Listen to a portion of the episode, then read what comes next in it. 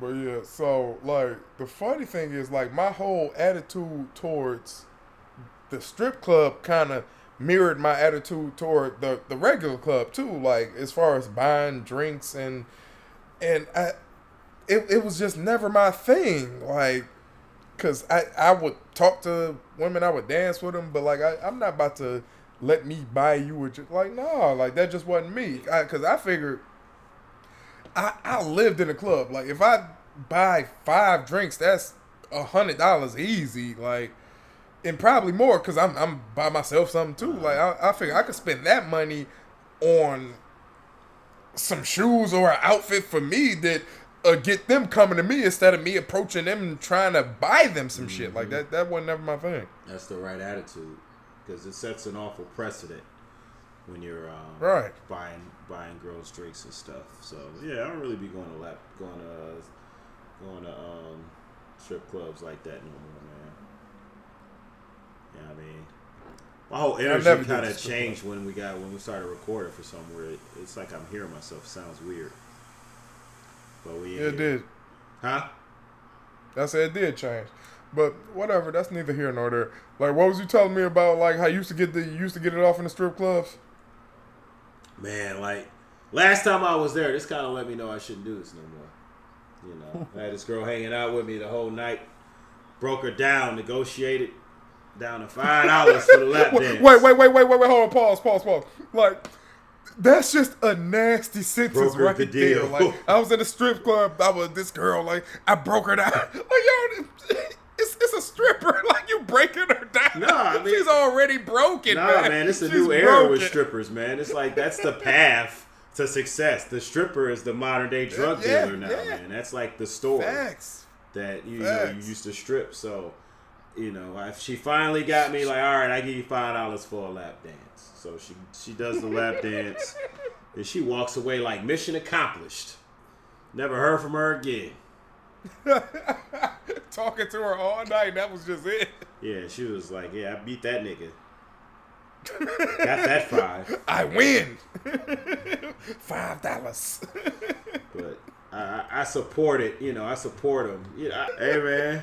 But you know what? You know what? Uh, white man song kind of made me change my mind about strippers, and it is some completely irrelevant shit. Uh-huh. But that uh Cardi shit, that um Get Up Ten, it wasn't even about stripping and shit. But she said a bitch had two options: stripping the loose.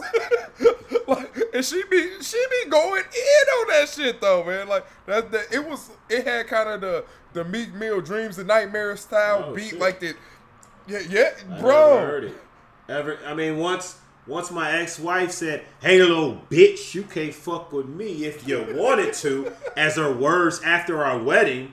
I was like, I don't want to listen to Cardi no, B no, no more. That, that, don't say after. It, it, it, was at the wedding. At the she wedding. performed that at She performed at the wedding, right, during the reception.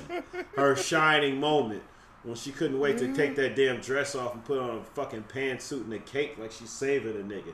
So at that point, I couldn't listen to no Cardi B. fuck, I don't give a fuck about a Cardi B. Why I, you really mad? I ain't even want no Cardis after that. That's why I got the oh, fake I wires. Don't say it. oh, don't, don't, bro. I, I, you are you're kind of sort of a reflection of me. I would not have that blasphemy attached to this podcast. It was out of pain, man. It's out of pain. It's like I'll show her. well, her. I want some Cardis, but I can't do it. I'm gonna get the fake ones. do the fake ones. I'll show her. but yeah, man, let's get into this episode, man.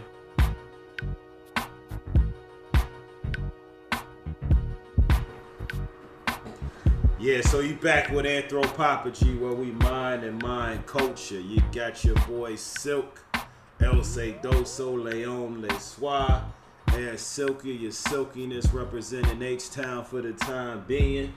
Got my man Louis Newton in the D. What up, though? Shit, what up? It's Louis Newton, the people's champ, the pod father. I put out the pod when we was out of options. Y'all already he know the deal. Not. It's me. I'm back. Not. And I did. Yes, I did. Yes, I did. but man, like you know, on our last episode, you know, we really got into the nitty gritty of the whole police brutality. Um, and, and, police brutality is like a visceral thing. It's like it's about the images that they see of us and things like that. Um, and we want to talk a bit about that in this episode. But first off, you know, just as an update, you know, at this point, uh, the protests are working. Uh, companies are starting to honor Juneteenth as a holiday. Uh, Serena Williams' white husband said he's going to give up his board seat at Reddit and give it to a brother. Um, Sephora is going to use 15% of their shelves for black products. HBO Max got rid of uh, Gone with the Wind and going to reissue, re restream that with with uh, commentary. So we are seeing some changes, but that's on a globe. That's on a larger scale. On a personal level, we still have people thinking like, "Hey, all lives should matter," and "Hey, I've never suffered in my life, so why is this important to me?" And we're all the same, not thinking about institutional racism and the history of what Black people have done in this country. So so Louis, man, elaborate on it on an instance you you've experienced lately regarding that. It, it was kind of that, but it wasn't quite that. Like it, it, it was a little more subtle. It was from one of those people who all right, let, let me make something clear. Like there were protests not just in all 50 states, but in I believe 18 countries around the world. Mm-hmm. Like so the black the percentage of people who were black in protesting were was minuscule considering the totality of it like mm-hmm. we we're not a majority in all 50 states much less the 18 countries around the world so it's mostly white people out here who are riding for us and that's a beautiful thing mm-hmm. it's a mm-hmm. wonderful thing it's Shout probably one of the people. main keep going Shout out to the white who, people who are showing up for racism and not just you know showing up for racism like they showing up because it's racism around. Showing up like, like white devil's advocate racism. man white devil's advocate. standing up against racism.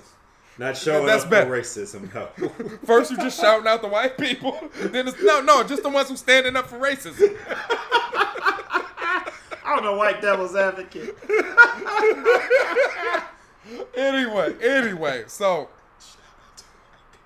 the, it's mostly white people, and it it's it's good. It's great to see because we've been doing this shit for so long, uh-huh. and it's it's probably the kids of the people that my parents were protesting mm-hmm. against. Right. Like like my pro, my parents was out there. They they was radicals back in the day. Like I, I did my share of protest. I, I was with the Occupy Wall Street shit. Like I've been down with other causes that weren't specifically tailored to my experiences.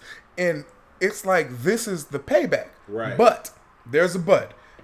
There are people who are well meaning who don't quite get it and they're uh, they see all this energy and they're trying to attach themselves to it and they mean well Okay. But they're just off the mark a little bit. Like I, I, I got an example right here. Like, and this is from my actual Facebook account.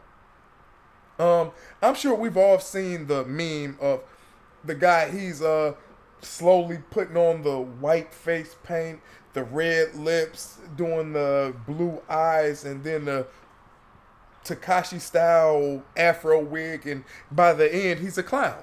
Mm-hmm. So it'll have like statements he's reading. So this one was I'm not racist, but putting on the face paint. Mm-hmm. I don't see why they have to protest and riot. The world isn't like it used to be. And white privilege doesn't exist because my life is hard too. We've all had to go through struggles in modern society. We should focus on making it better for all of us because, in full clown, all lives matter. You already know. So I post this and everybody pretty much gets it, except this one particular Karen. We'll call her Karen. So she got on there and was saying, like, I, am I'm gonna read you what she said. I got it right here. Putting out posts with racial labels to cause resentment is exactly what the elites want. Guess you want black and white folks hating each other. I'm not sure, but I'm pretty sure it was black and white people out there protesting. Mm-hmm. Like this, my interjection. But anyway, I've always got that feeling though, always using labels to lower the value of somebody, because I post a lot of shit that's specifically designed for my people. Like, oh, black people this and black people like she she doesn't agree with that. Whatever. Uh, that doesn't devalue white people. It's just kind of bigging up us. Like when we do something like, yeah, I'm gonna post that shit. Scroll through your posts. You're promoting division and doing the work for the media and George Soros. I don't know what he has to do with this, but I never thought of you as a tool. Quit promoting the divide and stop doing the work of the media and elite for them. It's not racial pride, it's toxic pride. Been telling you about dropping labels for years. Now would be the fucking time, right? So, not racial pride, is toxic pride. So, for one, me having pride in my race is a response to my entire life of them telling me my race is inferior exactly. and not acknowledging the accomplishments that we've made and the the, the strides that we've made for the betterment betterment of all of humanity like our shit gets swept under the rug if it's even acknowledged and some white man doesn't get the credit for it. Mm-hmm. If there's no white man to give the credit, it's just not talked about. Like what Moses like, so, said it when when black folks do it, well, it's suspect. What do you say? Suspect. When white folks do it, man, it's success. Man, it's success. Yeah, but it, it, I think it was reverse, but yes. Yeah, yeah, yeah. When, when when white folks do it, yeah, it's success. When black folks do it, well, it's suspect. But just think about the t- the terms you're using when you're talking about this strides, accomplishments of our mm-hmm. race. Like we're not a race. Like you know what I'm saying. Like because you know you're black from some you know Middle Eastern looking fella. I'm a black African looking I fella. Thought Middle you know. But continue. But this whole notion of, and I'm about, you know, I'm about to put on my hotep hat the whole notion of like race, it's like they made us black so that they could be white. You hear me? So, uh, you know, they got the opportunity to say, hey, I have pride in being from Scotland. I have pride from being from Ireland. I have pride for being from fucking Norway or goddamn Dutch, what not Dutch, uh, you know, Denmark or some shit, right?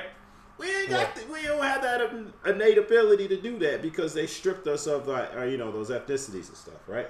So now at the same time you want to say, oh, why is everything about race? When your ancestors created what they were called race covenants, which made it so that we couldn't live in certain areas based off the color of our skin. You can drink out of a certain fountain or get a scholarship or a loan based on the color of your skin. So it is not an equivalency for you to say, hey, black people did this. We're the first to do that. When white people been ruling this shit the whole time, so she's off base with all of that anyway.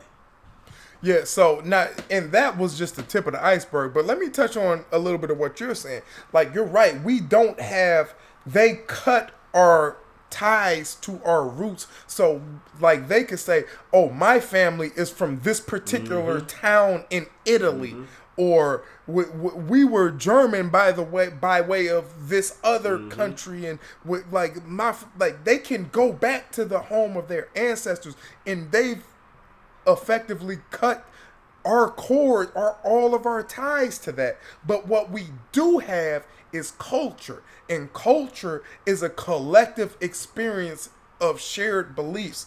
And it doesn't necessarily have to go from years back to from to a different country. It's what we've built here, right, right, here, right yeah. now. It's it's it's our music. It's the way we speak. It's our language. It's our fucking our art. Like we have the richest culture on the planet, mm-hmm. and they are jealous of that oh, yeah, shit. for sure.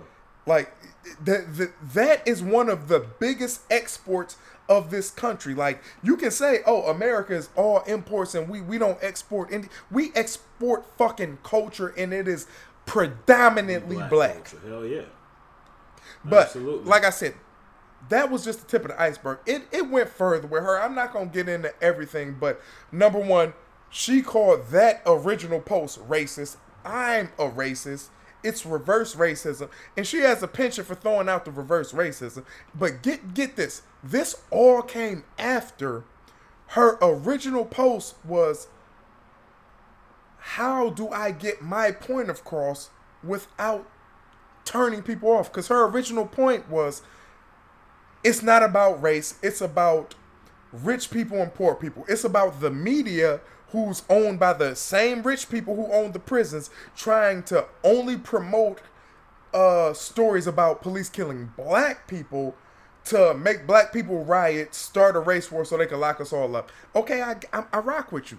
But my answer to that, and the, like again, the question was, how did she get that off without being offensive? Uh-huh. My answer was, you can't. You got to be really careful when you say it's not about race because the police are definitely murdering us. You're talking about a conspiracy theory that may or may not be true. Like you, you, you don't have any hardcore evidence. You didn't hear anybody say this, but it's people bleeding in the streets right now. We're, I'm watching a video of a man being murdered. Like this is real. So for you to say it's not, that's gonna come off bad. You gotta check that shit at the door. And the second part, when black people say white people ain't shit, our white friends be like, yeah, they ain't. It's the ones who not cool who be like, oh, you can't say that. That's reverse racism. Right. And of course, her response was, I'm not gonna let my kids be the victim of reverse racism because you wanna black people wanna feel entitled and like they have hatred in their heart. It she went for that and what I mm-hmm. read was the second part and it went on from there and it didn't get any better. It got worse. And, and that's and that's in large part why, you know, we we don't have progress because it's convenient for for, you know, white people to look at things from a present state of like, well, I only make this much money. I I, I just got denied a loan or I didn't get that job. Uh-huh. Or, so yep. and but then I see you know Barack Obama's president and you got all these billionaire black people, you know, and there's this affirmative I mean, it's a Jay Z, and then there's Jay Z out there. Um, and he, he said all you blacks got is sports and entertainment, but it seems like you guys got a lot more now. So that go on, then they're going to be like, no, fuck that. I don't like. You mean to tell me that the little bit that I have right now, I got to give some of that up for y'all? I ain't do shit to y'all. Yep. So that's how white people be thinking about this stuff. And and no, the, those are the white people who don't have real black friends who could tell them about the fuck shit that they have to go through that white people can't even wrap their heads around. Like, if a white person doesn't know and understand racism, when they talk to a black person who's been through that, and not some, not just a random black person on Facebook or Twitter, like somebody they know and they know this this person in their character, but they hear that they had to go through this with their significant other or their mother or their kids like that that's how hearts and minds change. Mm-hmm. but what do you do with the people like her who live out in the sticks without a black person within 500 miles? Right. She doesn't get that. And, and that's that's that's ignorance. It's not necessarily a bad thing. It becomes a bad thing and dangerous when you mix that with no when you combine that ignorance with arrogance mm-hmm. because she's talking to me over facebook and she's saying this, and I'm saying, yeah, I get what you're saying, but it's not right because of the shit I've been through. And the shit that I've been through shows me this. I've lived through this. You're saying you're spouting some shit that you saw in a YouTube video, but this is my real life. Right. And it doesn't break through her preconceived notions because she knows better from the shit she knows. Like, oh no, that's the yeah, I get you, but it's not about rape. So yeah, like it's it's it's hard, man. So going back to your whole thing of like, yeah, there are some, you know, there are some, you know, you can't be absolutist about any of this stuff. There are some white people that understand the black person struggle, uh, that have Definitely. that that they have they have been grew up with, they have their friends with, they're in relationship with, they they are in families with them. But then also you have white people who since we are we are the, the largest minority group here, but we're only what constitutes twelve percent Uh. I th- I, we're the, I'm pretty sure Hispanics are. We're the largest, but then there's the, some, uh, something about ethnically. It was like some distinction. Um, about oh, it. okay, okay. Um, and I, you know, because we want to be responsible with our podcast platform. I'll read exactly what it said here um, in terms of the demographics. It'll just only take a second. Um, so it says here white Americans are the largest racial group, African Americans are the nation's largest racial minority, and third largest ancestry group. So we're the third largest ancestry group, but we're the second largest racial minority or whatever. I'm not sure what that means. right. I don't know. I don't either. But my whole point there is, like I'm saying, so to that point of like if you don't come in direct contact and see the humanity of someone of another color you're just going off of images you see on television and, and in movies and that's what's informing you what you see on cops then you know things like george floyd will continue to happen and people will continue to feel like hey my life isn't great either so why should i support what y'all went through you know what I'm saying? So, and that leads me to a situation I had, you know, as being a comedian here in Houston.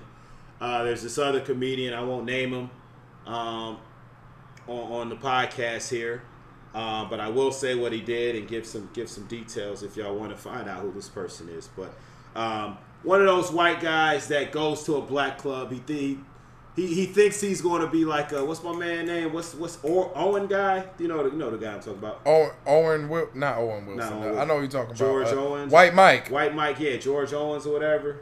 I think that's his name. Greg Owens, I don't think whatever his name. name. is. Greg Owens sound Greg more Owens. sound better. so baby, well go ahead. So if in, I find it out. So in order to endear himself to the black community before his show, he puts up a post about Jimmy Fallon. Uh, Gary Owens. Gary Owens, yeah. So, yep. but Gary Owens is in a relationship with a black woman. Grew up probably with black mm-hmm. people, and you know he's he's all right. But this fella, out in the sticks, hillbilly, Bill, you know, but he want to play both sides because he can wear his hat backwards and he got a couple pairs of Yeezys, right? Um, and a couple of hmm. tattoos and went to jail. Okay, whatever. So he puts a post up before he's got this show at this black room, this black club down here with all these local legends to show that he's down for the cause. He puts up the video of Jimmy Fallon saying, "This isn't racist." Period. and then talk about, "Don't cancel Jimmy. That's dumb." What you need to do is burn that piece of shit cop alive on air and give the money, pay it on pay per view, and give the money to the family. Now you got all these coons and black people saying, "Oh, you woke, You're a real one for this." Wait a minute, because no motherfucker, I'm not like no. I, so I responded that shit and say, "Nah, blackface is racist." In any way, shape, form, or fashion. Now, whether it happened now or it happened 200 years ago. This dude's response was, well, yeah, it may have been offensive in the 19th century, well, actually 20th century, but not in the case of this fucking, not in the case of this skit. But in reality, I go through the history of SNL about how they had Chevy Chase and Richard Pryor on SNL in the 70s, and Chevy Chase called Richard Pryor a nigga. Then I go uh-huh. into Chris Rock getting fired in the 90s right around Rodney King. And then Fast forward eight years later, they got some off-brand, just random white boy portraying Chris Rock in the most negative light. You know, mm. saying, "Hey, I'm not about to get up early in the morning to work for you, Regis," and saying, "Hey, you know, black folks don't want to be a millionaire. We just want fifty dollars and some coons." Like just ignorant ass jokes, and like he's going to say, "Hey, well, at least it was funny." Nah, that's the bare minimum. An institution like SNL right. knows they got psychologists and historians and all these motherfuckers that know every implication of what this show is doing in the platform that they have. And in 2000, they did blackface, and and this is why we people have the same image of us, the same feeling of us, the same visceral reaction to us. It's because of the entertainment that on the highest levels still a lot affording people to do blackface and do caricatures of us when they could have had a black person impersonate Chris Rock. They had to put a white boy in blackface and make him sound all ignorant about about somebody that they fired because when he got fired, they tried to make it seem like he's a SNL's own Chris Rock. Nah, Chris Rock got fired. It had to go on the road. No, no, wait, wait, mud. Right, real quick. You said when he got fired, they tried to make it like it was SNL's. No, he got fired because they didn't want him. And then once he blew the fuck up and became who we know him as, because our generation doesn't know him as SNL Chris. Right. Like I, I was surprised when I figured out he was on Saturday Night Live. Yeah, I didn't. I don't think I've seen any of his sketches. Like I know him from Bigger and Blacker. I know him from fucking CB4. From uh, uh, what's the shit with Wesley Snipes? Uh, uh, shit, I can't think of it. Uh, with the Carter. Um, oh, Ice New Jack City, yeah, New Jack City. New, at New Jack City, like, like that. That's when I started seeing them. It's, it's, exactly, I started seeing them. Yeah, that's the point I was saying. That's what I was saying. So then, wait, no, you but you kind of you you made it seem like it might be oh as soon as they fired him it was like oh well no he's still under our umbrella like no they didn't no, fuck with him you, until he was all until he was the Chris Rock we know him as. Yeah, you cut me so off, they tried but... to take credit for his success afterwards. I just wanted to get that out there. But go ahead. Yeah, that's the point I was gonna make. But I'm glad you were on the same page with that. But yeah, right. and, and just you know for our listeners, um, a great uh, resource to talk to learn more about Chris Rock is uh, Culture Shock on Amazon Prime, where they detail the role that he took after getting fired from SNL. But what this guy said, so he, he he, reconciled with me. He's like, "Oh, I get it. You got me to see it, man. I appreciate that, right?" But then my homeboy, he went on there and said, "Nah, nigga, fuck that. Who are you to deem what is and is not racist?" And then this is what fucked the whole shit up for me in my eyes with this dude. His response to him was, "I've experienced more racial violence than anyone you know, bro." So at that point, I was like, nah, this nigga's nasty. so then, you know, that's when we went on a whole course of like, you know, we can't, you know, white people still think like, hey, because I went to jail, I, my life was hard too. Motherfucker, you went to jail for something you did. We go to jail most of the time for shit we ain't do. And if we get arrested. We took a plea. We took a plea because they said if you don't take this plea, it ain't about what you did. It's about what the jury will believe and all the evidence we got, you gonna end up doing 15 years, or you could take this plea and do three years exactly. and be out in one. Exactly. Like so, yeah, it's. it's Whereas he went out, you know, got a master's degree and did all this stuff. Like it's not the same because you just went to jail. Like the whole exactly. system is entrenched in white supremacy to the point where you were able to just go in and re- re- resume your life after that. Oh, yep. Yep, shit don't even matter. And, and that's the whole like point it never happened. of blackface. Is this whole idea of being able to turn on and turn off black. Like this person, Ooh. he can he wears his, you can wear your hat backwards, you can wear your Yeezys, but at the same time, when you want to book a racist bar and you up there talking to him, and he's saying, "Hey, you can do comedy here, but I don't want none of them niggers up in here." You gonna go ahead and take his money and not book any black people. So yep. my whole point is like, nah, you can't come over here and get money with us and think you cool just because you acknowledge us. Nah, you gonna have to fucking be real. You gonna have to be out there and not be racist. You're gonna be out there and like really represent and like talk to these people. Like, so I see you on that bullshit. I'm not yeah. gonna fuck with you. Yeah, exactly, exactly. But in that, yeah, go ahead. And I, I, I don't think I um mentioned this, or I, I, maybe I didn't convey it, but I think the thing you're saying is a little bit different from the situation I experienced because the situation you're experiencing, it's a person using their whiteness and white privilege knowingly to get over. Like I'm, mm-hmm. I'm a twist the hat to the back and go Limp Bizkit to the black room, but when I get around white people, I'm full white boy mm-hmm. and not fucking with black this people. This motherfucker like, got I, a joke saying he got a joke where he says a, a, gay person in the gym walks up to him and says to him, "You've got blue eyes like a good Christian boy, but tattoos like a hardened street thug." Like that joke racist as hell. Like having blue eyes makes you a good Christian. Yeah, yeah, that, that it, has got some implicate. Like I know how you think, right? like like uh, so it's like blonde hair, blue eyed Aryan Hitler baby. Yeah, I, yeah, I, and that's I, I get good, it. And that's it's, virtue. Like, nah, you can't come over here and get money with us, nigga. You can't come to our rooms and get money with us if this how you think. You think because you can put right. your hat on backwards, like, oh, now you cool. Fuck but here. see, here's the thing, and he's not gonna say that joke in that black room, so he knows it's fucked up. he he knows. He did though. Oh, oh, shit! Well, he kind of get props for that. Like, got that off. Ugh. Did it go over? Yeah, dude did that shit on Sway in the morning. Wow. And that's like what's wrong with black people. Wait, hold like, on. So this motherfucker no, you know Sway got no, on a goddamn kufi and let him get that racist bullshit joke off. Wait, hold, hold on. So let, let's back up a little bit. Like, if you don't know a comedian and he's doing, if he does that joke, I'm thinking he's not making fun of, or not, not necessarily making fun of, he's actually making fun of racism. But knowing him and how he is, you don't get to say that shit. Like not knowing him, you kind of give him the benefit of the doubt. Like, oh, he's cool and he's making fun of racism. Like they're stupid because they're attributing this based on my race. But like, really though? But really, right. like you on that bullshit. How he closes the joke was like, he's like the gay guy. He's like, oh, this gay guy hit on me. Oh, I would whoop his ass.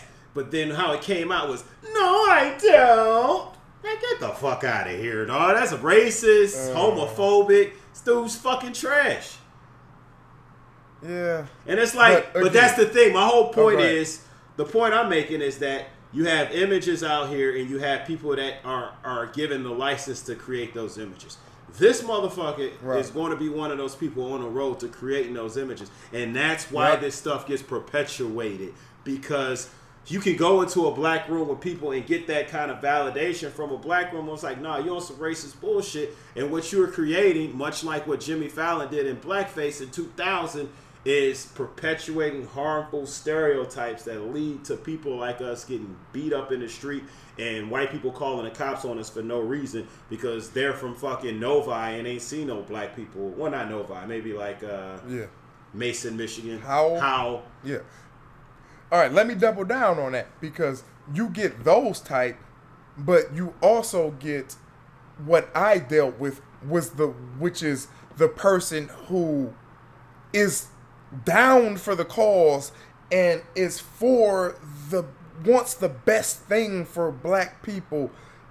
But doesn't understand black people. So she thinks she knows the best thing for black people and what black and isn't taking to account what black people actually go through and think and feel because she hasn't been around them to get that input. So she thinks she's doing something good but is in fact perpetuating those same kind of stereotypes and the same kind of falsehoods and doing the same damage that he is. So you kind of it's two sides to the same coin: the knowing ones and the ones who think they're doing good and don't realize they're on that fuck shit. And the thing is, they're equally damaging, right?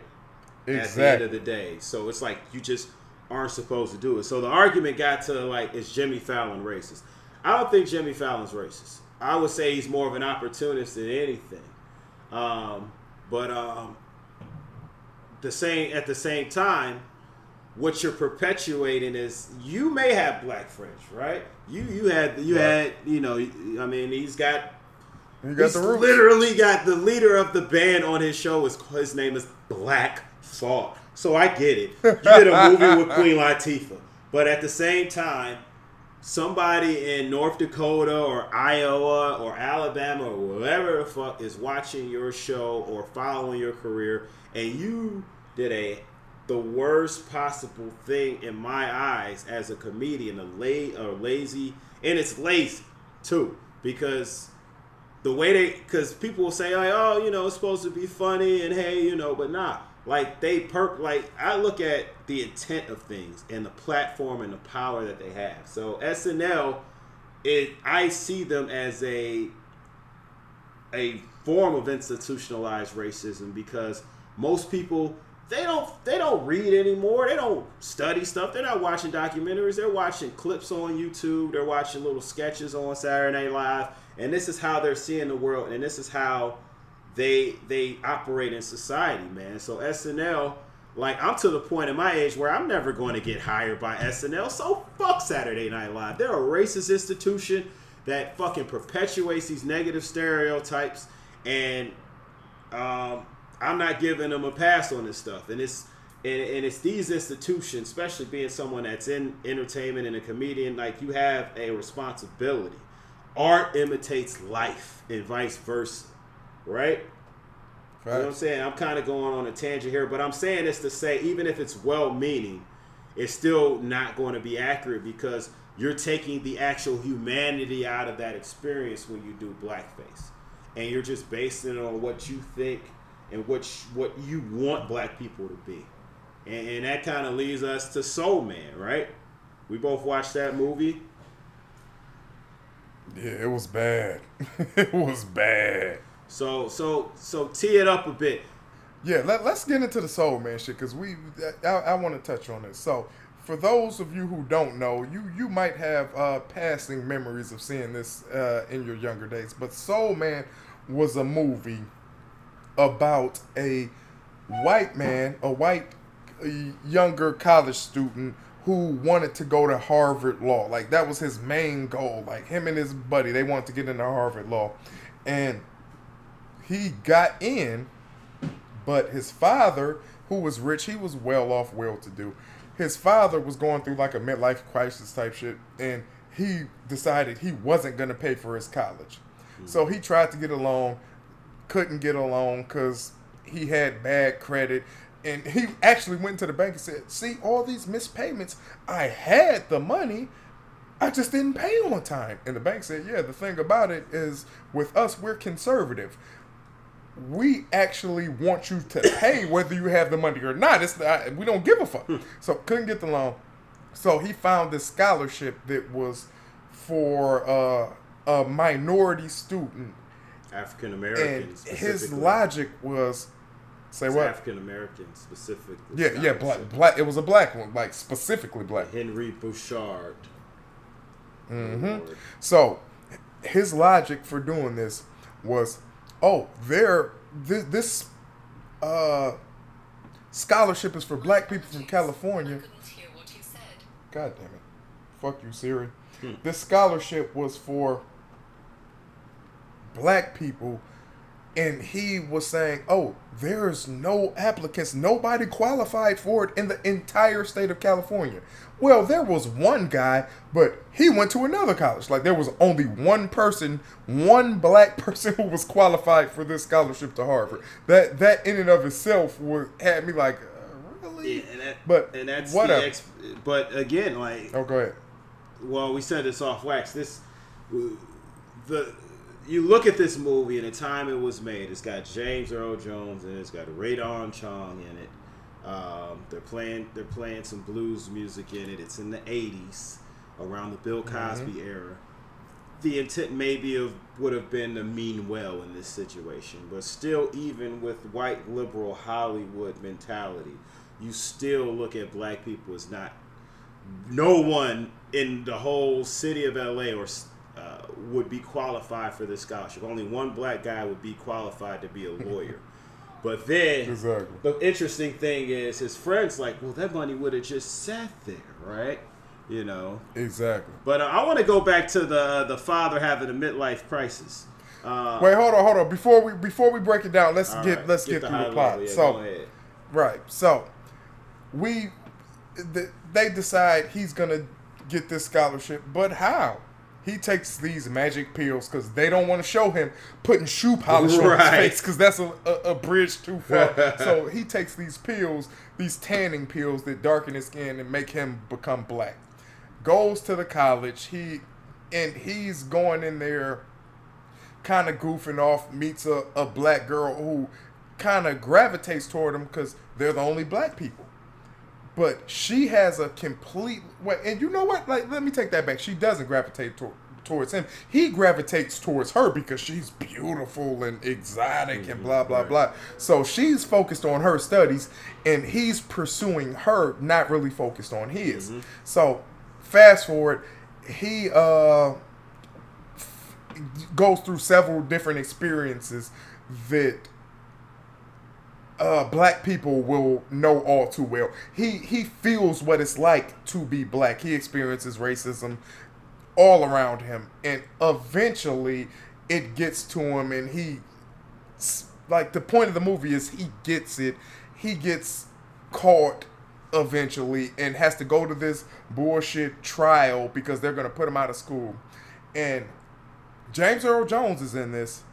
And at the end of it, he gives him this speech like, So you learned a lot more than you bargained for, didn't you, son?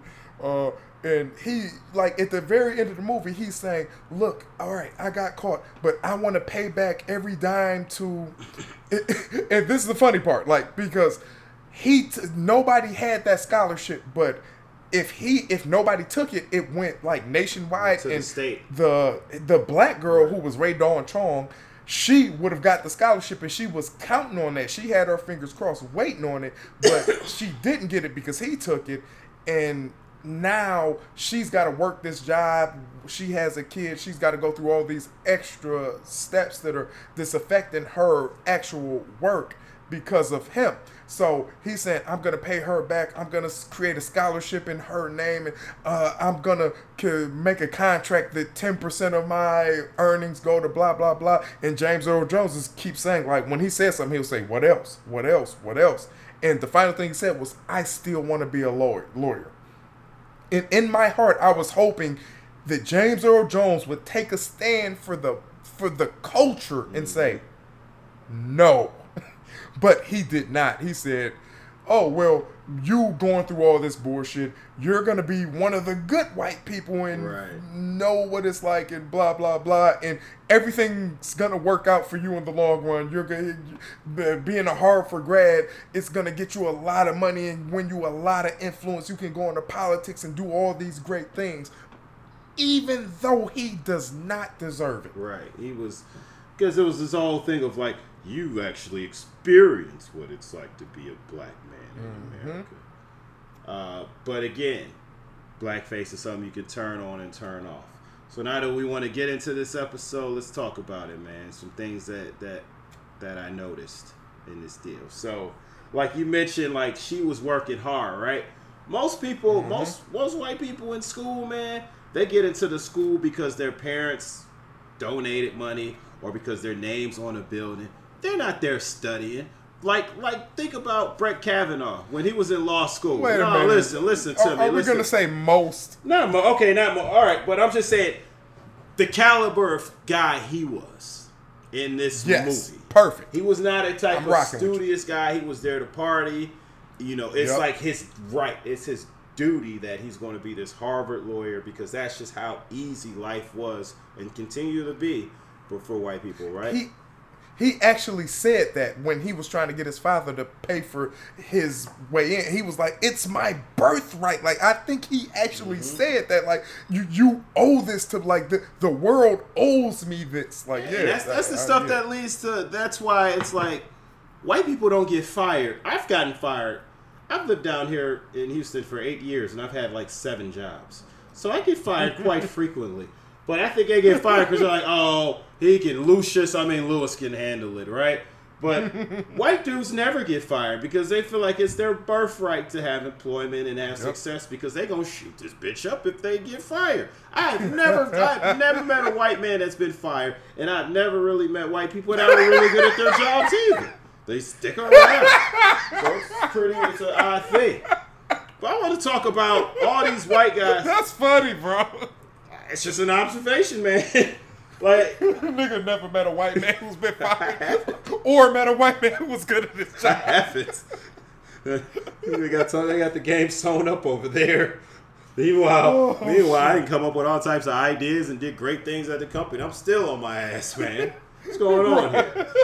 But I noticed, man, like mm. all the all these these rich these they this the generation before him, like their fathers and stuff, they were like, because you know he his his dad had this midlife crisis, like, oh, I'm gonna give you your manhood. I'm not gonna take care of your cows. He had on a Fila leisure suit, and then when they went to their shared psychiatrist, and he was talking about how his son is always wants and wants. He had on a he had on a Fila leisure suit, yep. and then he had a yep. waiting room full of people that were feeling that same angst around their kids wanting stuff from them all the time.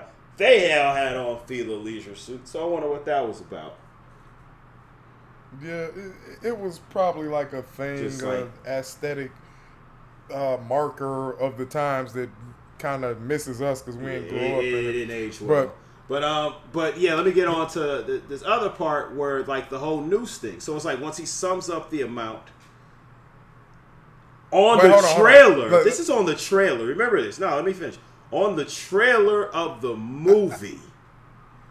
They, All right, go, let me just add ahead, this one quick thing. You, so, wait, you're, you're talking about it was on the trailer, definitely, yeah. but this is one of the opening scenes. Like, this is how the movie introduces itself. It was no more than 10 minutes in what you're talking about. Yeah. I, I just want to give the people that kind of framework. Like, this wasn't like something deep in when we are. No, the movie introduces itself With like this in the trailer, and then it's the first 10 minutes of the movie. Go so ahead. in the trailer, it's the white guy zooming in on mm-hmm. him with this whole notion of he's got to get down. So he's so we've already the image though. The, Wait, it's not zooming in. It's a close shot that zooms oh, out. Oh, close shot that zooms out. Got you. That is a big difference.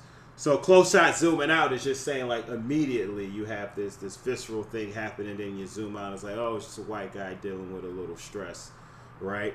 But right. then when you go to the movie, they're actually putting a Cabbage Patch Kid with dreads which is like wait hold on hold on we missed a major part so it's a close shot on his face he's talking about he's going down the list of money of what he'll have to pay. Like, oh, it's this much for uh, room and board. It's this much for books. It's this much for this. It's this much for that. And then this much for tuition. And it's zooming out the whole time. And when it gets to the furthest out, you see he's standing on a chair and you see a noose right in front of his face. Right. So I remember you were saying, "What the is that?" Like that, like you had that visceral reaction. Mm-hmm. I'm like, "But what are they trying to say? I don't get it. Like he's gonna hang himself. Like he's not black yet. Like I, I get it in the sense of it's the movie about him being black. Like, but I, I don't get the symbolism there. It doesn't.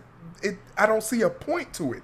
But the point is coming up. Go ahead. This is the point.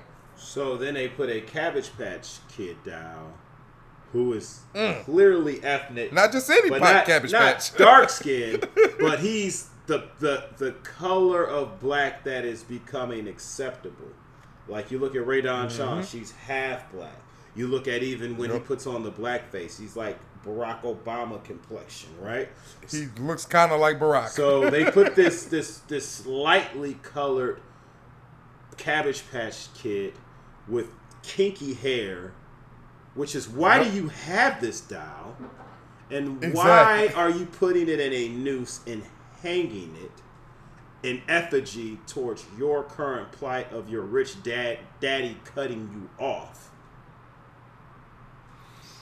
Bro, and like again, this is the beginning of the movie. Yes, so when I cut it on, the first thing I noticed like was it, it was kind of a montage where they it, he was sleeping, and they zoomed in on uh, some tennis balls. They zoomed in on some trophies. It, it just a whole bunch of Whiteness, white right. shit. Like like yeah, like high class white type of shit. But the room is messy. Like so, th- but then they got uh uh Muddy Waters Hoochie Coochie Man playing. Mm-hmm. So at that point, I'm like, oh shit, like he actually fucks with black people we will find out later in the movie. Right. And this pissed me the fuck off. This was one of the the things that just took me aback when I heard it, like in more than I expected it to. But fast forward to later in the movie, his parents they come to his house on campus, and he's dating the black girl. So it's uh oh, will they find out? Like his parents are in this room, the black girl's in this room, and he has to try and hide himself from both of them. So what ends up happening is his parents are playing the Beach Boys in the room, and the black girl Rae Dawn Chong hears it, and he explains to her like, "Oh yeah, that's just some mood, some music I play to wake me up. I set that as an alarm, so I'll have to get up and cut it off." Mm-hmm. So our music sucks too. Like you put that on specifically because it's bad music that you have to get up and cut off. But right. the Beach Boys is what's in your soul. The, the the Beach Boys who stole from fucking Chuck Berry and got on and never paid him for his shit. Like that, it's just so many levels from this well-meaning movie right. to the the it's the unintentional racism of it all. So, so it, it, that's how this movie opens up. So it's with Hoochie Coochie Man. Yeah, which he took tennis balls and threw it at the stereo, and then it came on his alarm, mm-hmm. threw it at the alarm. Then he gets yep. up. Uh, and, and go. So if we're going to crisscross the throughout, I want to talk about that that moment that that is supposed to be that com- comedic mix-up moment where he's got the blackface on. His parents are finally coming to visit him. Um, they right. don't know that he did this thing. He's got he's yep. got the he's got the white woman that actually was in the office. She was uh, the HR lady in the office. I don't know if you remember that. What? Yeah, that was the the I one. fuck with the office. That heavy. was the one Michael Scott was dating and married. That was her. What was her name? Jan. That was Jan. Yeah, yeah. So we had no. So we had Jan in the movie that he's like pushing away, and then you got Rae Dawn Chong coming, right? But what I want right, to talk wait, about. Wait. Let, okay. let, me let me cook. We ain't gonna get into Jan. Let me let me talk. Let me cook. So what I want to get at is when his father sees his son in blackface, right? So, which is a mm. weird thing about this movie in total is that no one was like, "Hey, white man, why you got that blackface on?" Everybody just exactly. assumed he was black, right? Exactly. But his father's reaction to seeing this black man, he's like, "Get away from me! I'm armed."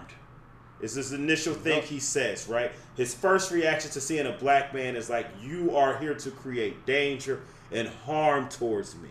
And then once he's like, "Hey, it's me, it's your son. Shut up, dad." And then he goes in the other room. He says, "I think he had a knife. Didn't he have a knife?" Just this immediate react to the point where, uh, as a as a black man, just our presence is weaponized, is a threat. Yep. Whereas a white dude, yep. whereas just going back to the whole like bringing it to present day here for a minute, man. During these peaceful protests, we're getting tear gas, getting rubber bullets blasted at us. Where fast rewind a couple of weeks when this corona shit first popped off, you got white boys going up with AK 47s and bulletproof vests to the fucking state capitol and nothing happening to them. Because there's this whole theory of big nigga, big gun, same thing. Whereas like they're like, well, white guys, we know, you know, you're you're inadequate we'll give you guys the guns. this is more of like affirmative action for white people is the is the gun laws in this country. Like like you're not even threatening with an AK forty seven in your hands, little white boy. Whereas they made it to the point where before we couldn't read, right? It was illegal for us to read in this country. So we were more likely to a, a nigga was more likely to get shot with a book in his hand than a white man with an AK forty seven. Ain't that a bitch? Yeah. Fact. But back to the back to back to Soul Man, man. Yeah. So, all right, let, let, let's push it forward again. Like, and this is another problem I have with this movie. Like, when he first went to the campus, it was like a welcoming party for uh, the new uh, students or whatever, mm-hmm. and he was there. And the first scene of him at Harvard was two white guys telling a racist joke.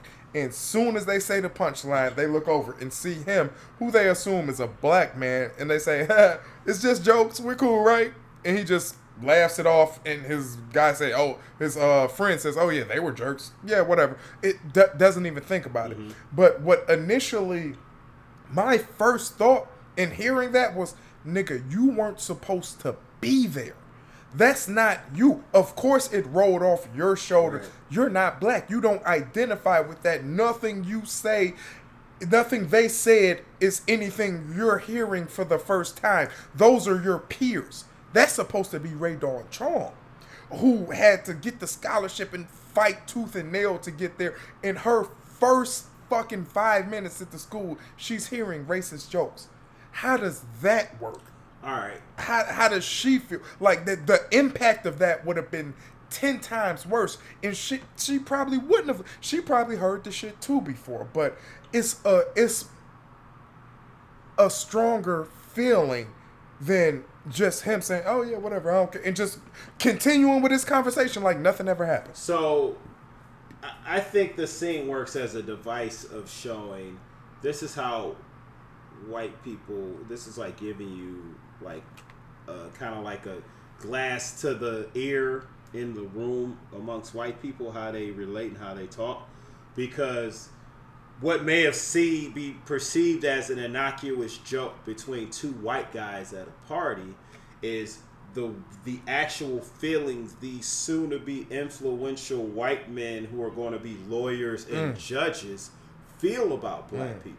So it might start off exactly. this little joke, but you're already putting in your mind that a black man is either only value is either in a behind a prison wall or as protecting a white man because the two jokes were I mean the jokes were what do you call a, a, a, a white man in ten what do you call the white man when he's around 10 black dudes? Quarterback.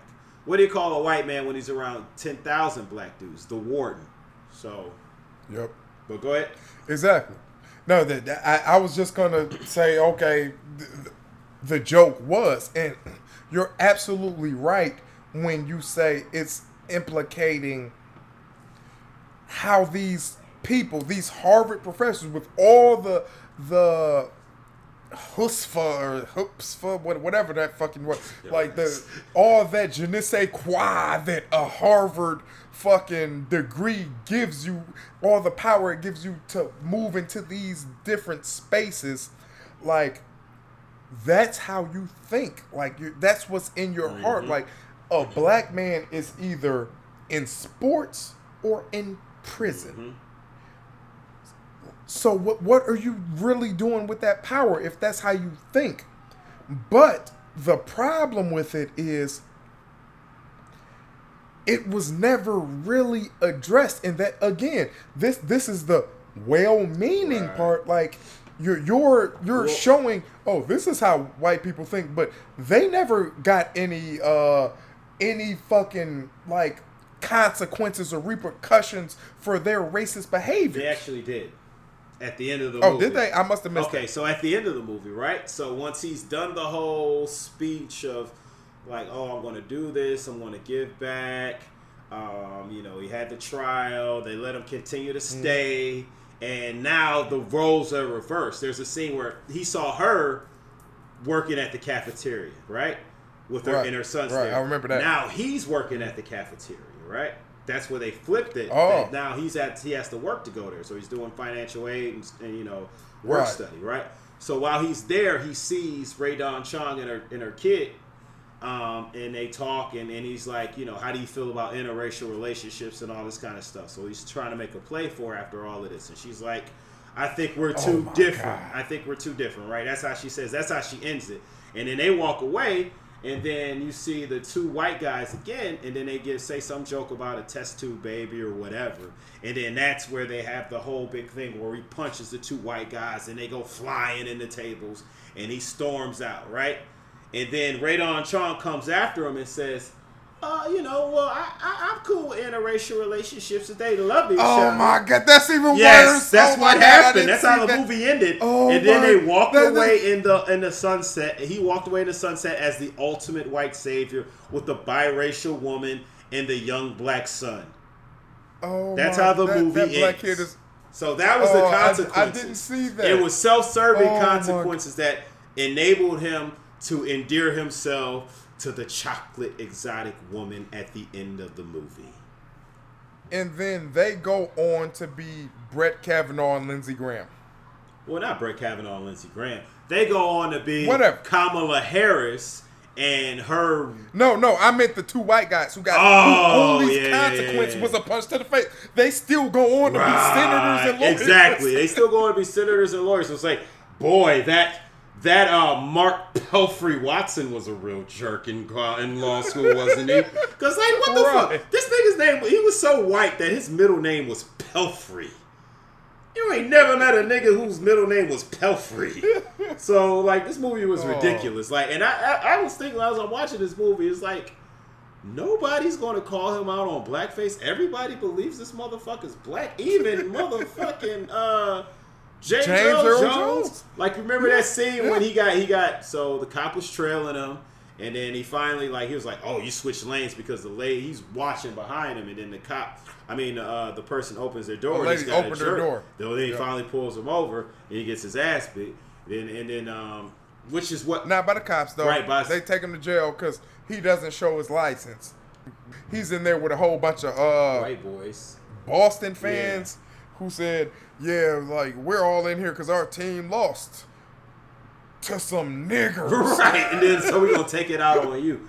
And that's usually yeah. what it is. When, like like an aside, like, you know, one of my well my my uh my uh macroeconomics teacher you would say an aside to this. So what what typically happens in these situations is when you when you see racial violence, it's it's never necessarily like one white man squaring up against one black dude it's a gang of white dudes against one black dude, or it's one white mm-hmm. dude against a young kid or older yep. black man that's just out on the street.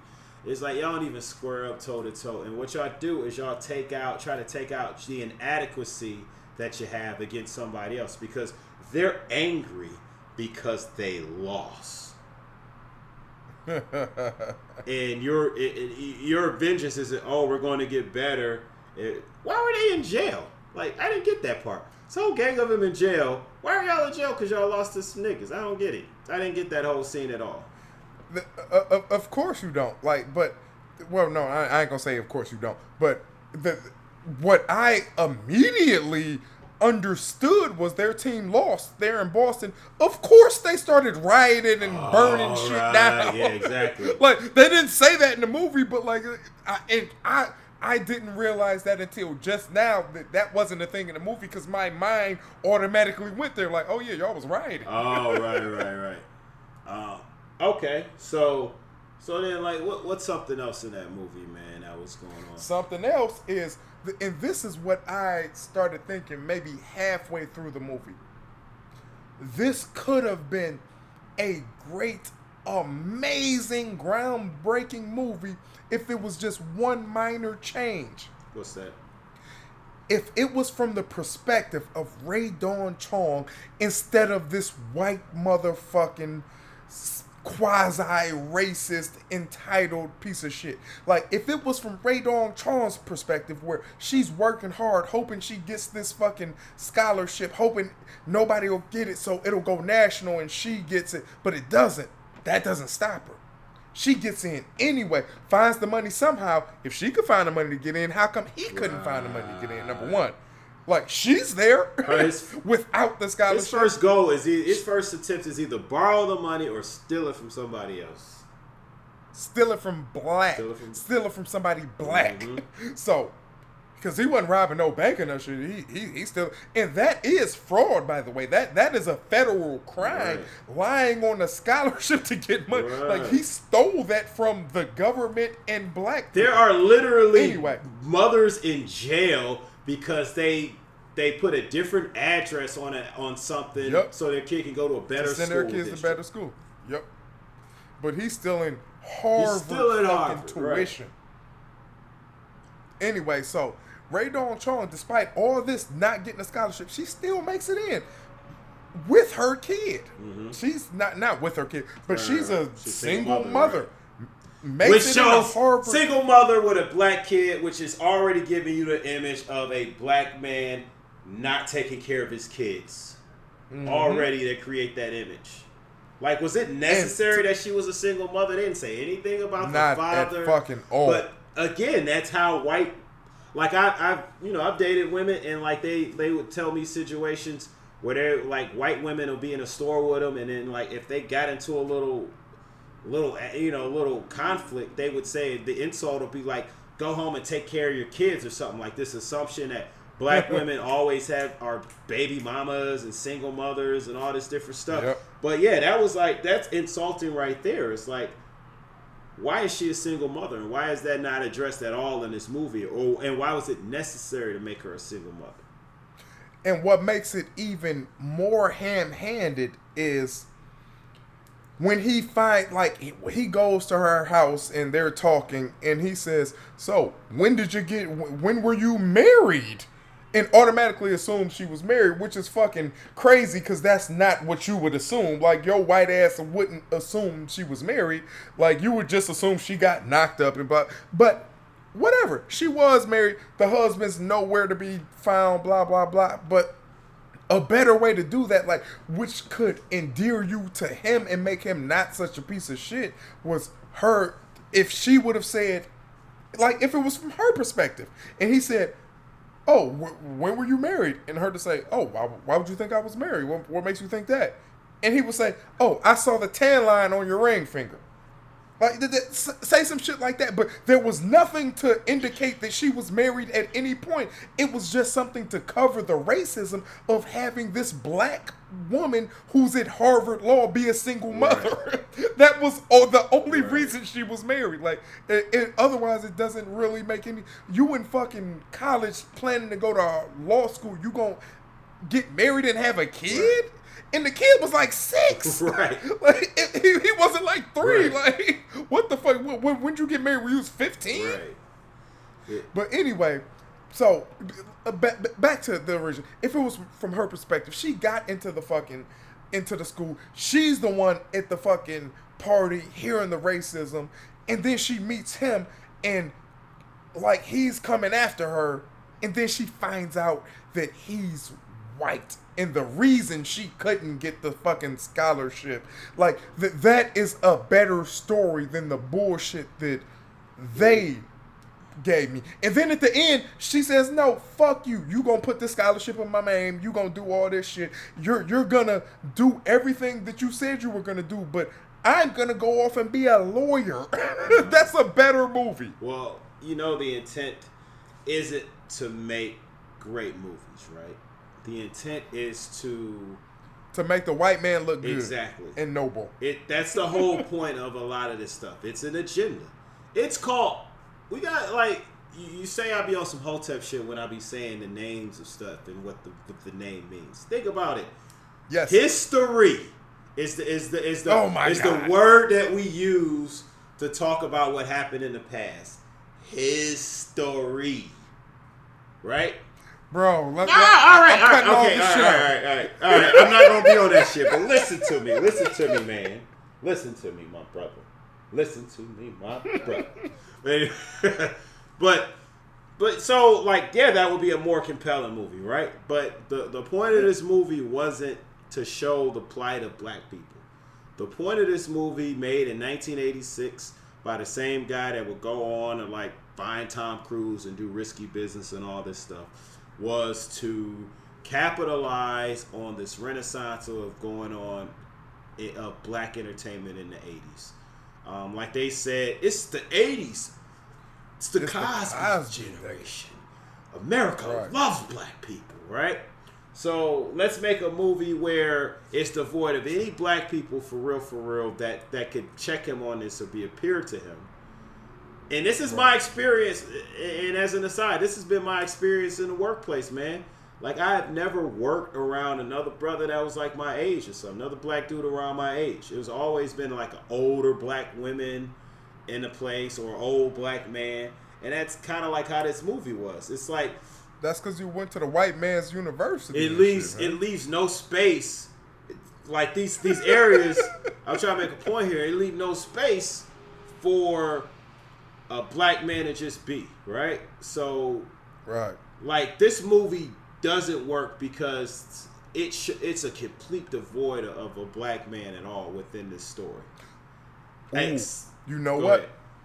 That, that that brings me to uh, the, the, and this was probably the most egregious scene like no no the second most egregious scene in my opinion we, we're gonna get to the most egregious scene but the second most egregious scene was egregious uh he was at a pickup basketball game, mm-hmm.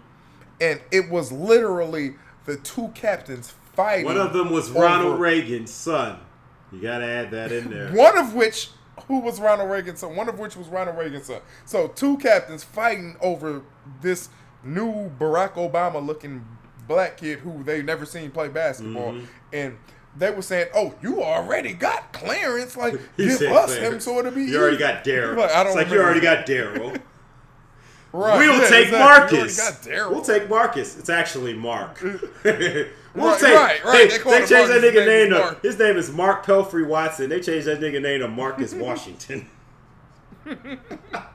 right, right. So he was telling them he doesn't play that good. He said, "Well, I played one or two times on the playground." And they said, playground. perfect. Or the street play- ball. Right. He said, playground is where he spent most of his days. right, exactly. So, of course, he's trash, and the other black guy is just killing. And they're like, well, they're looking at him like he's crazy. Like, what, what are you doing? Like, even the other black guy. Mm-hmm. So, like, the the the point of the scene is, I'm thinking, you can't judge a book by its cover. Like, black people, not all black people can play basketball. Mm-hmm but it doesn't work because he's not right. black. So he can't play basketball because he's not black. But all black people can. And the other basketball. black guy can play basketball because he is so black. It just reinforces like it. you're you're doing nothing but furthering this stereotype. Mm-hmm. Like what the fuck is this doing in this movie? Like either make it where he is good and like they're living up to the stereotype in the movie but he's really white, and it's not because I'm black that I can play basketball. I can play basketball, or I, I don't know, make the other black guy say. But what what you did just further, you it was no no redeeming quality to that scene. It was just bullshit. It's I gotta tell you, man. Like I marvel at the fact that because I, I sometimes try to watch. I sometimes watch older movies and stuff uh, and, and, or just movies currently too, man. It's, I just marvel at the okay. fact that people are making millions and millions of dollars creating this bullshit. You know what I'm saying?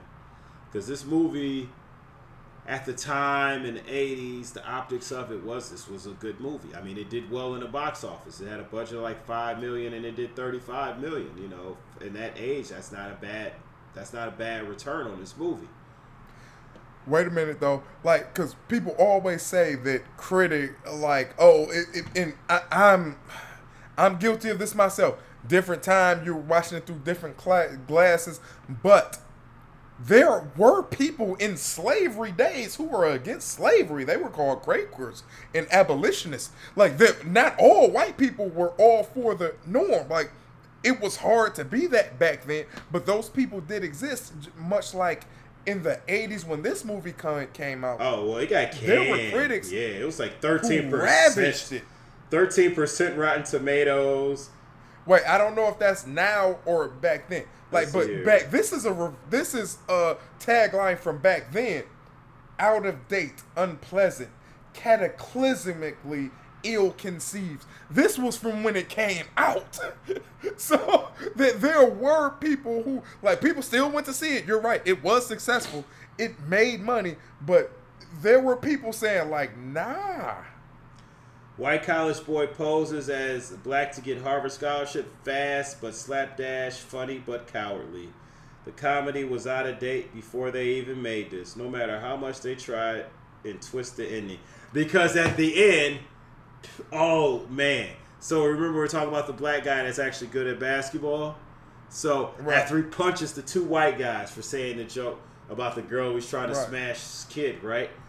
The black yeah. guy's at the table with a couple other black people, and like they they zoom in on him. He's like, "All right, yeah, that brother's solid, man. All right." Oh, yes. Yes. No, yes. man. Yes.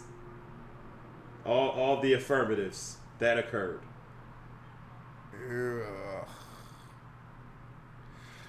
That shit is dep- This movie is depressing. you know let me hear it. Let me tell you what. Uh, I just want to read this because I don't even know where this is going to go. I'm just going to read this. It's from Tyron York eight months ago.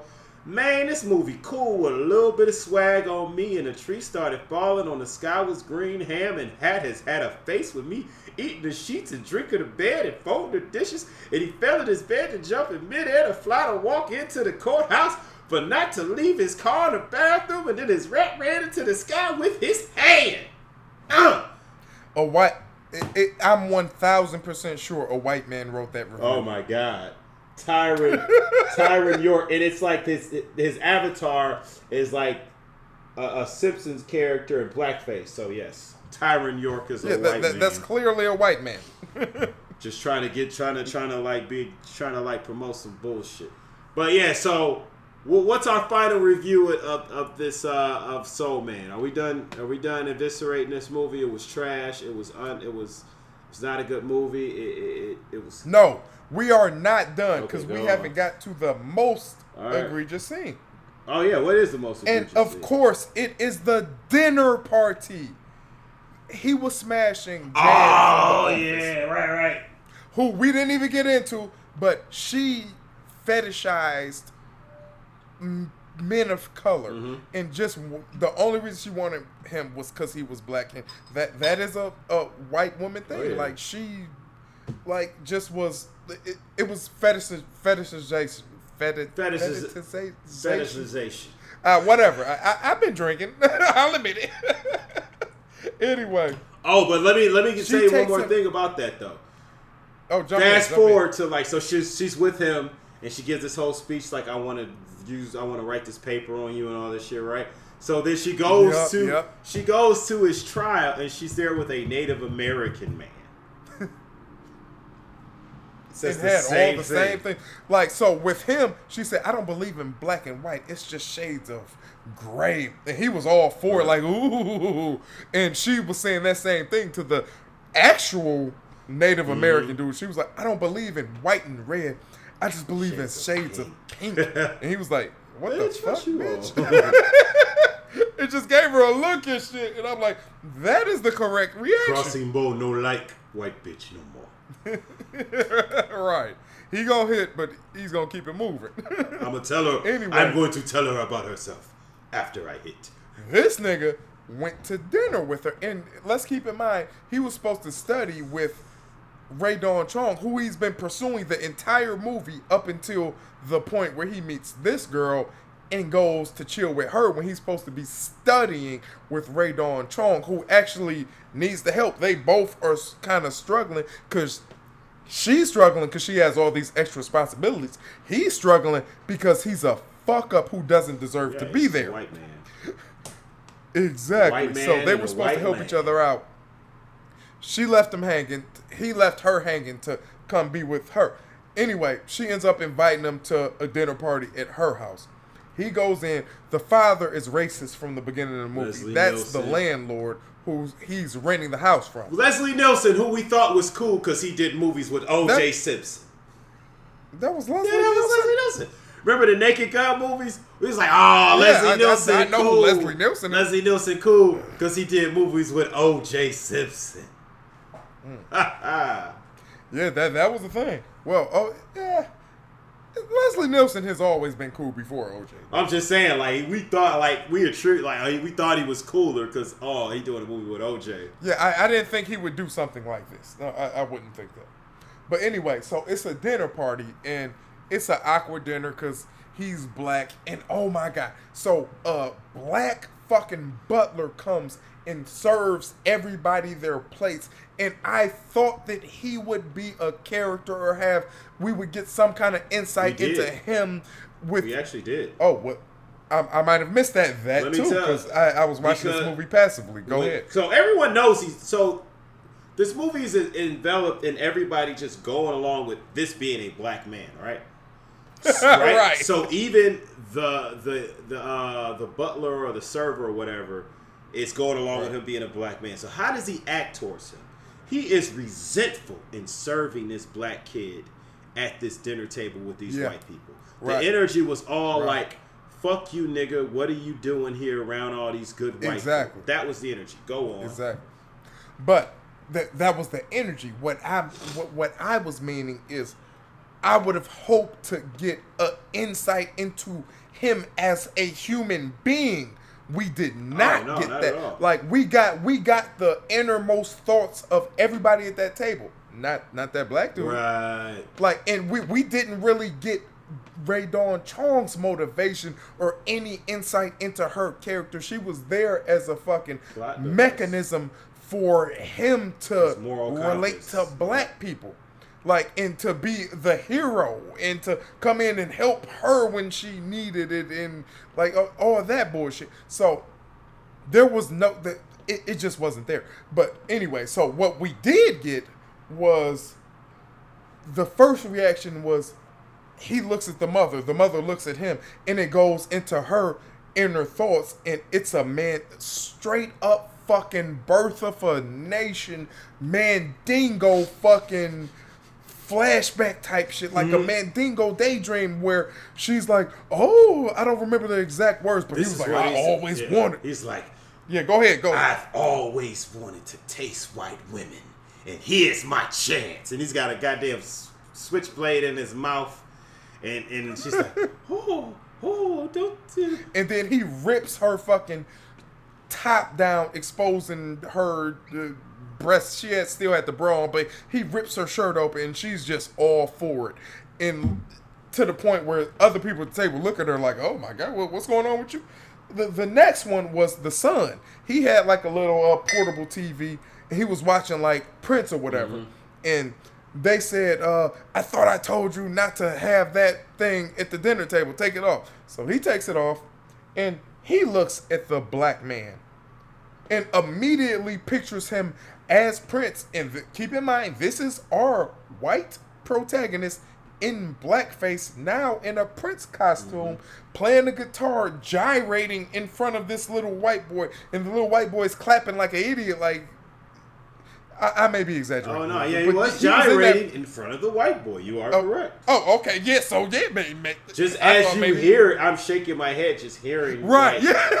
so I'm right. like, did he not do that? Because that is over the top. But apparently, no. That is exactly, that is exactly what, he's gyrating, playing his guitar in front of this little white kid, mm-hmm. and the white kid's clapping like an idiot and just eating it all up. And then you go to the next one, which is wait what, Leslie was, oh, the father. the yeah. fucking father. And this is the worst mm-hmm. of the mm-hmm. fucking worst. He was in a fucking uh pimp uh, outfit.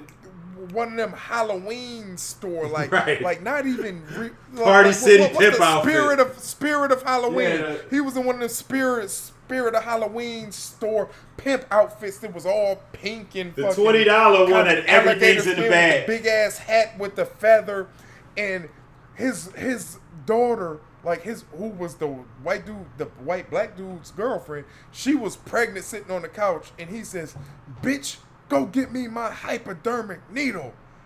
With a big ass fucking slice of watermelon, uh, a face size slice of watermelon that he was eating, and then says, "And some more watermelon." And then he looks at the father and says, "What you looking at?" In his most blackest niggerish fucking slave voice that he could muster. It was the worst. This movie did did nothing to like. It, it was blackface in the '80s. I mean, what they did with the blackface was all the negative stereotypes possible. They didn't expose those and challenge these people on them. They just exposed them and just kept them out there. Got laughs. Yeah, the only challenge came was when he punched those two white guys in a self-serving way to play to play the hero and the ultimate white savior. Yeah, to get to get the black exactly. girl. Yeah. If it, who he stole the scholarship from. Who said he's going to pay it back with interest? But wait a minute, didn't your dad say he wouldn't give you any money no more? Well, so how you going to pay this back? Because he going to get the, Harvard, the Harvard grad, blah blah blah. But the the one interesting thing that I I realized after watching this a few days later was I I would be angrier with this movie if like I felt like it was just something that somebody wrote like oh this is going to be funny like trying to write a comedy. But I realized that it's not a comedy. It's not even fiction. This is Roy Northam's biography. so like, tell, tell the people if you don't Roy know Northam who is, yeah. If, if, you don't know who Roy Northam is, he was the uh, governor of oh shit, I'm blanking. Virginia. Um, was it Virginia? Yeah, the governor is. of Virginia.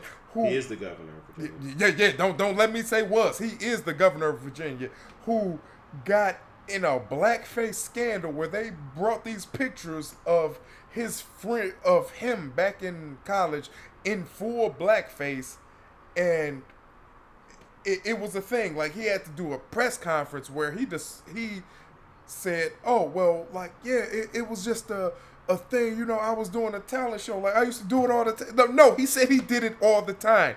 He was a michael jackson impersonator. He would put on blackface and do talent shows. And a reporter asked him can you moonwalk and he literally took two steps back and turned to the side before his wife grabbed him and stopped him. Like, there will be none of this. he was about to moonwalk. Like, so, so when I get the concept. Wait, wait, ahead, look, look, real quick. Fast forward.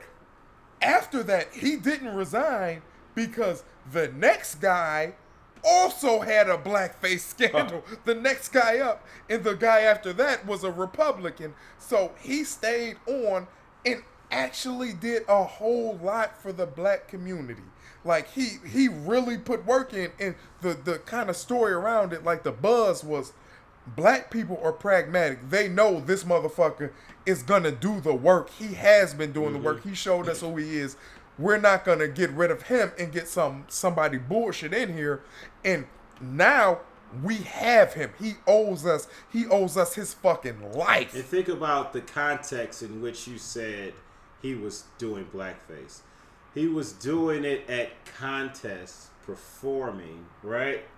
Mm. Mm. Who's he performing? Was he performing against other black people or is it just white people? You know it was just, just white, white people. people. Okay, so that's really that's still bad. Um, but is it as bad as a Republican doing blackface around his white fraternity friends at a party? But it's probably it, it's the same though. But when I heard you say like it's it, it's it's the same because it's definitely because you don't need the blackface. Diff- like you already are showing like so when people put on blackface, they're putting on this is me being black, right? But People associate rhythm and dancing a lot of times with black people, right? The best, I mean, there were white dancers. There's Fred Astaire, whatever. But most great black da- dancers are black, right? So this motherfucker was already like dancing and shit. Like you could have just got out there and and Michael Jackson at this point was probably already white, nigga. What are you doing? You That's look more like Michael. Jackson now without the blackface than you ever could. No, Michael Jackson wasn't white till the early 90s but that it doesn't matter because it was just as bad because the picture in the yearbook wasn't a picture of him in a thriller jacket. He was just blackface like regular blackface standing next to a dude in a Ku Klux Klan oh, yeah. full garb. And then Virginia and they never found who that dude was and in fact they didn't even uh, clarify if he was the one in blackface or the one in the Ku Klux Klan outfit. Because mm. he never said which one. He just said he used to wear blackface all the time. Oh yeah, this is. So what? What? What I'm thinking is, is, is he was the one in blackface, and his friend was the guy, the, the friend from the movie who went on to be Brett Kavanaugh. He was the guy in the Klan outfit. Oh like it, this shit, it, it was a documentary, bro. Also, uh, uh, one thing um, to point out in that movie was that his friend was like, he, he said to his friend, his sidekick or whatever, like, why didn't you tell me I should have did this? And that it was immoral. He was like, well, hey man, when I do something immoral, I don't want you trying to stop me from doing it. Yeah, white. It's it's pure white. It's white man in its final form. Like my my father. Form yeah, final form. My my father cuts me off from my birthright of wealth and prosperity. So what do I do?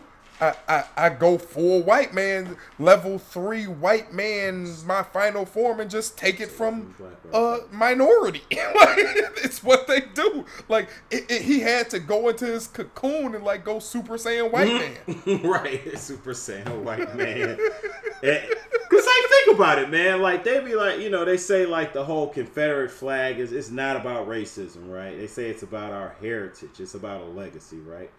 Well, that heritage right. and that legacy is y'all built your economy on the backs of black people, and then people up north said, "Nah, fuck that," and y'all went to war, and y'all still got y'all ass whooped. That's the legacy and heritage you want to hang on to. Yeah, it was bad. So and it's like it. I saw this very interesting uh, meme, or it was like a video. Wait, hold on. Be- before you get into that, let, let me just make sure I throw this in. Like the white people went to war in the South for slavery. The people in the North went against slavery. But don't get it twisted. The North was just as racist as the oh, yeah, South. Sure.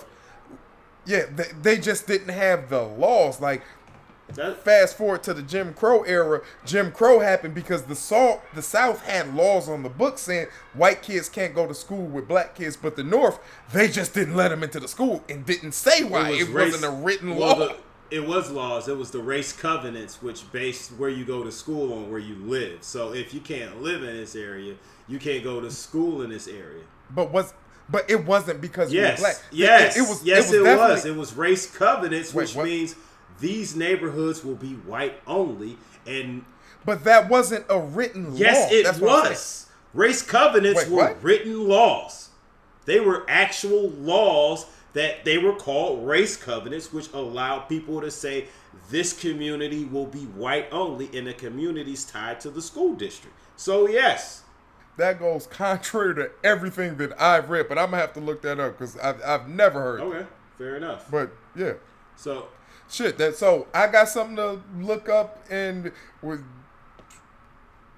fuck like I, we got all the way into this and into some other shit. Maybe we'll do this on a part two, like the race covenant shit and like how that is, if it is or if it isn't. But I think this is a good place to leave. Well, all right, so, um, okay, uh, yeah. So I mean, what we get out of this is, you know, obviously Soul Man is a horrible movie, but it's indicative of the the inherent problem you have with blackface and trying to tell black people's stories without having black people in the room. You know. So as we continue on with our podcast, um, we want to talk about you know some of the images we're seeing out there that are negative and how they reinforce these stereotypes that lead to such things as cops having a visceral reaction or, or white people grabbing their purse or thinking that they can weaponize their whiteness by saying an African American male's threatening me because he's telling me to put my dog on a fucking leash. So we'll, we'll continue to get into that kind of stuff. But keep it locked with Anthropophagy. You know what I mean? It's your boy Lou. It's your boy Lou Monies. Silky El Doso Leon de Suave back here in Houston for the time being. My man Louis Newton in H Town. I mean in, uh, in the D. H Town? Yeah, no, don't don't ever disrespect me I like know, that, man. man. Motor City, Motor man. City, Detroit, Detroit, all yeah. day, 313 Rapids. So, yeah, man, just keep. East side to be exact. So, yeah, man, continue to keep it locked with us here on Anthropophagy. You got a topic, shoot us an email, anthropophagy at gmail.com. You can, describe, you can subscribe to our podcast on Spotify, Apple, Stitcher, Google, Breaker, wherever you get your podcast. And as usual, keep it locked with Anthropophagy as we mind and mind culture. Peace. Peace.